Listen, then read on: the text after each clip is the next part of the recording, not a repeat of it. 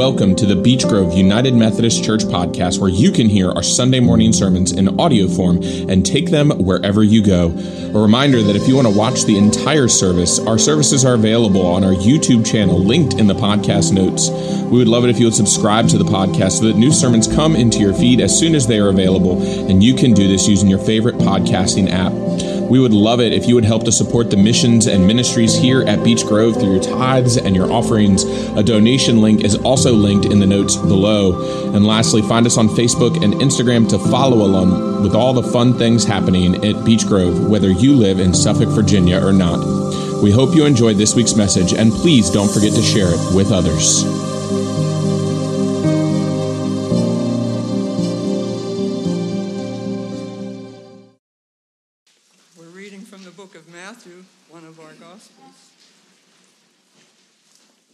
Chapter 5, beginning at verse 13. The salt and the light. For you are the salt of the earth, Jesus is speaking. But if salt has lost its taste, how can its saltiness be restored? It is no longer good for anything, but is thrown out and trampled underfoot. You are the light of the world. A city built on a hill cannot be hid. No one, after lighting a lamp, puts it under a bushel basket, but on the lampstand, and it gives light to all in the house. In the same way, let your light shine before others, so that they may see your good works and give glory to your Father in heaven. Then he goes into the law and the prophets. Do not think that I have come to abolish the law or the prophets. I have come not to abolish, but to fulfill. For truly I tell you, until heaven and earth pass away, not one letter, not one stroke of a letter will pass from the law until all is accomplished. Therefore, whoever breaks one of the least of these commandments, and teaches others to do the same will be called least in the kingdom of heaven. But whoever does them and teaches them will be called great in the kingdom of heaven. For I tell you, unless your righteousness exceeds that of the scribes and the Pharisees, you will never enter the kingdom of heaven. This is the word of God for the children of God. Thanks, be to God. Let us uh, be in a state and manner of prayer as we uh, enter this time of reflection. Holy and gracious God, may the words of my mouth and the meditations of each one of our hearts be holy and pleasing to you. That through this word for us this day, we would continue to grow closer to you, grow closer in our understanding of the kingdom, grow closer in this understanding of community that has been placed before us. Lord, that we would see glimpses each and every day through your Son, our Savior, through this community, and through one another. Amen. Amen. So, you know, one of my uh, favorite movies as a kid was The Lion King. Uh, it was one of those Disney movies. We, we had it on VHS. We watched it all of the time. And I love it because now I've gotten my kids to like The Lion King. And so they asked to watch it, which is great because, like, there's nothing better than watching the movies that you loved as a child, as an adult, and realizing, like, no, they hold up over time. It's still a good movie. But as I watch this movie and as I reflect on it, uh, it always stands out to me uh, that, that big underlying message that exists in this movie. And for, for those of you who haven't seen it, spoiler alert, but really honestly, it's been 30 years since it came out. So at this point in time, I'm sorry. Um, but spoiler. So if you still haven't seen the movie and you want to see the movie, you can cover your ears for the next like two or three minutes while I describe it. Um, but, but for those of you who have seen it, right, you know it's about this little lion cub named Simba. He is framed for the death of his father. He runs away, uh, thinking himself at fault. Uh, he is in the wilderness. He is re-encounter. He encounters these uh, two crazy Timon and Pumbaa, this meerkat uh, and this this warthog, and they they teach him Hakuna Matata. Uh, it means no worries. Uh, there's a song that I could sing, but I'll let Patty stick to the music. But then there's this point in the movie where uh, his long lost childhood friend comes back and he tries to hunt Pumbaa and, and almost gets Pumbaa, and Simba kind of jumps in.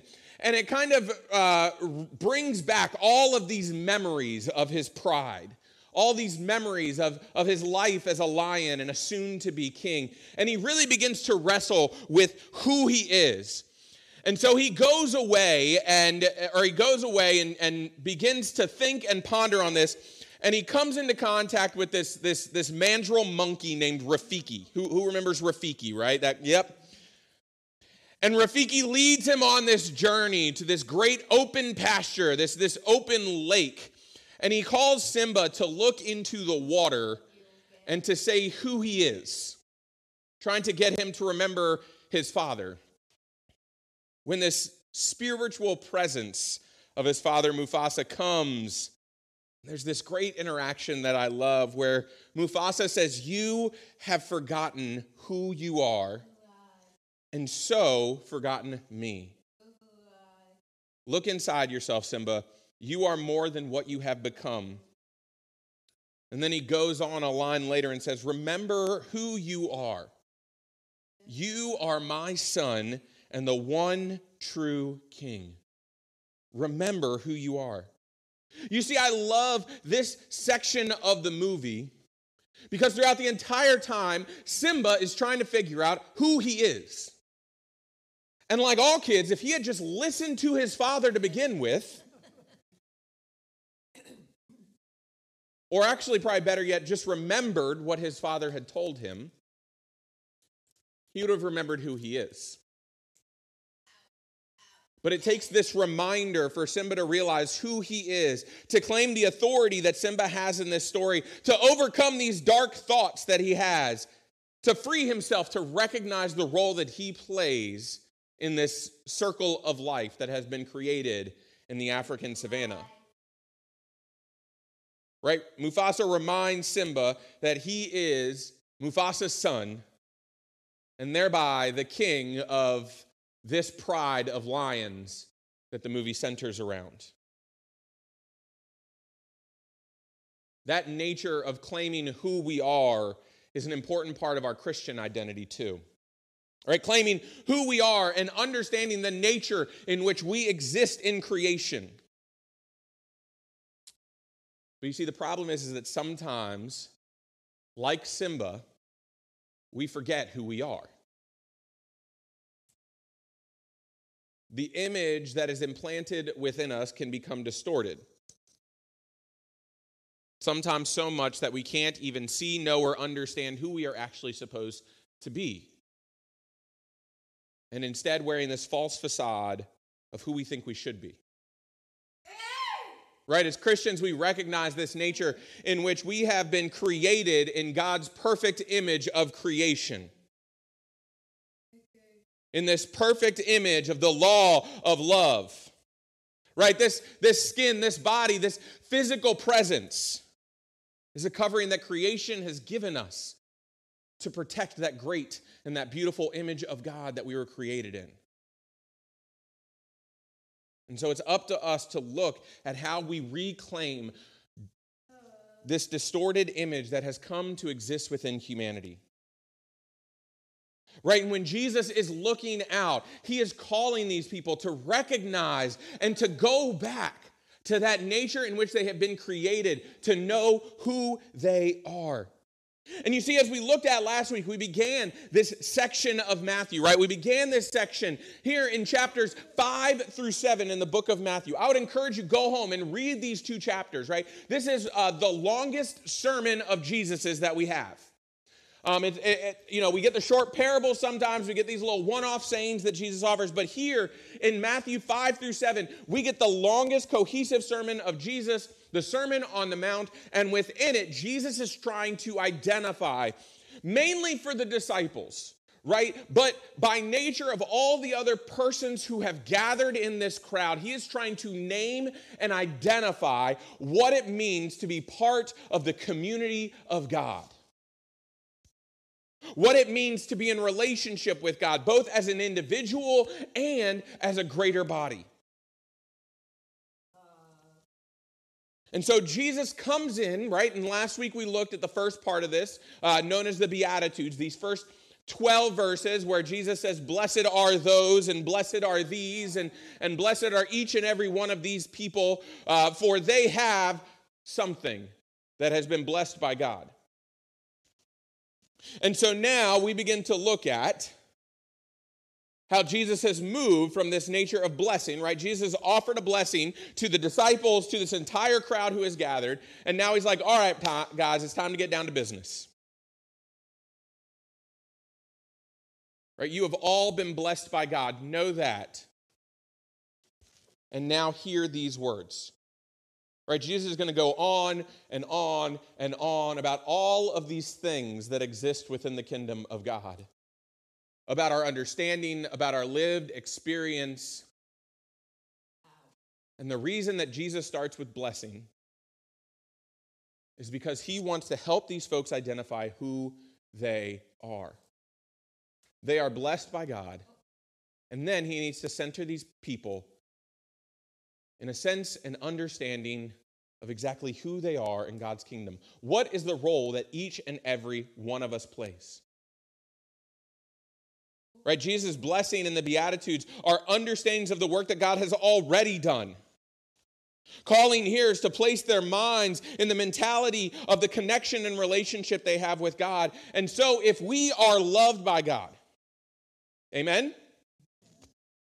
And it is by God's grace that we have these manners of blessings as human beings, amen? Then what does that mean for us? Well, I'm glad you asked. Not me. You asked Jesus, right? Because Jesus is the one that gives you the answer. I'm just the one here to make sure the answer gets through. Right? Jesus says that we are salt and we are light. Salt for the earth, light of the world. Both of these descriptors of sorts offer this lens through which the world offers experiences, through which the world experiences these blessings of God. When we talk about these glimpses of the kingdom, we recognize and name how it is we see these understandings through the life and ministry of Jesus.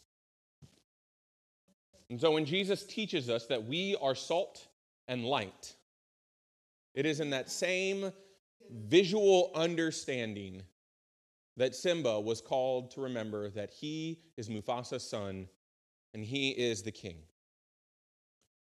It is something that Jesus is reminding folks, something that has been present since the very moment of creation, something that has been present within humanity.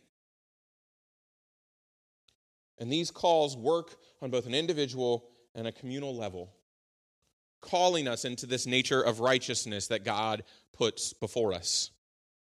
And so we are salt and light. And now you're asking again because you're smart individuals and you like to learn things. What does that mean? Well, again, I'm glad you asked. Salt and light represent, as I told our kids, purpose and visibility. Right? We learn to be salt and we learn to be light. We learn to have purpose and we learn that we are visible. Not that we can have visibility, but that we are visible. These are not callings to who we can be, these are namings of who we are. And so we are salt. Salt with its, with its flavor, with its properties, with its value. Right? Jesus notes that without salt, salt loses all of what it is. Right? Without saltiness, what is salt? It's good for nothing. It's, it's dirt that can exist on the ground. And so Jesus names us as salt because he names that we have purpose in the kingdom. We have purpose in creation. We have purpose in who we are called to be. And then Jesus continues and takes it a step further and says, Not only are you salt for the earth, but friends, you are the light of the world. Why? Because not only do we have purpose, friends, not only are we called to be disciples, not only are we called to be part of this kingdom, but friends, we are visible to others. Right? There's a reason that we sing the hymn, they will know we are Christians by our love. Why? Because when we are out in the world, people see God through us. Because we proclaim who we are, right? We proclaim that we are Christian. We tell people that we live by the gospel according to Jesus Christ. And so when we say that those things, when we when people know who we are, we are a light for the world. Because people can see us. Right? And Jesus says, "Do not distort that light." Right? When there's a light, a city on a hill can be seen from far away. Right? When we have a light, we don't put a bushel over it. We don't put a basket over it. We don't try and cover it up. Because if we did, we wouldn't be able to see as well. No, Jesus calls us and says, embrace that light. Know who you are. Live into that purpose. Live into that saltiness. And this is our nature. This is who we truly are. We have been blessed by God, and by being blessed by God, we live into this nature and, and understanding that we have both purpose and visibility in this world in the, in the way that we have relationship with God. And as we talked about in that first week, when we talked about baptism, we talked about righteousness. And so Jesus continues on because he knows that neither one of these things, that neither one of these identifiers of who we are can exist without righteousness. And so what is this great understanding of righteousness that has come into our that has come into our mindset or at least in the mindset of the context that Jesus is preaching in it is this nature of the law that to live by the letter of the law puts you in right relationship with God. To live within this nature of the law makes us righteous. But hold on. I mean, have y'all ever read the law? There's a lot of stuff there.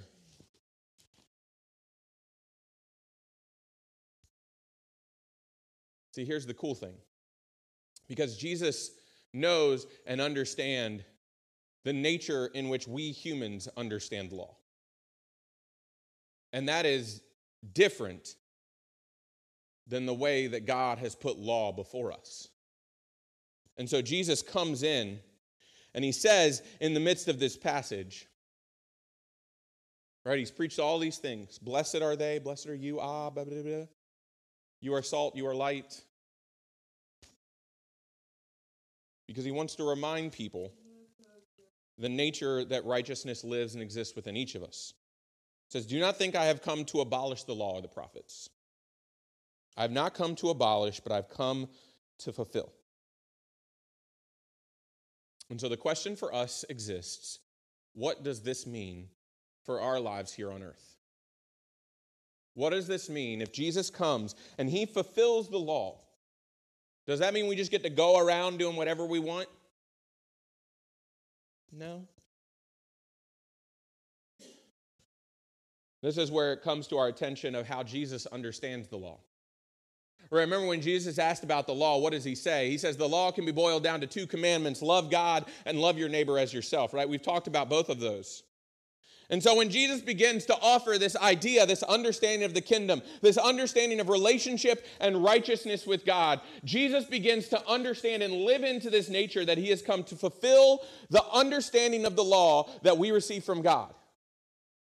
And when we look throughout the Hebrew scriptures, when we look in the Old Testament, we see these two commandments lifted up lifted out and the purpose and intention behind them lived forth through how God commands the Israelite and the Judean people. And so Jesus begins to help his listeners understand the law and understand why the law becomes so important. Because at the basis of the law, the basis of what Jesus is fulfilling, is that we are called to love God and love one another. Why? Because love is at the root of relationship. And relationship is at the root of righteousness.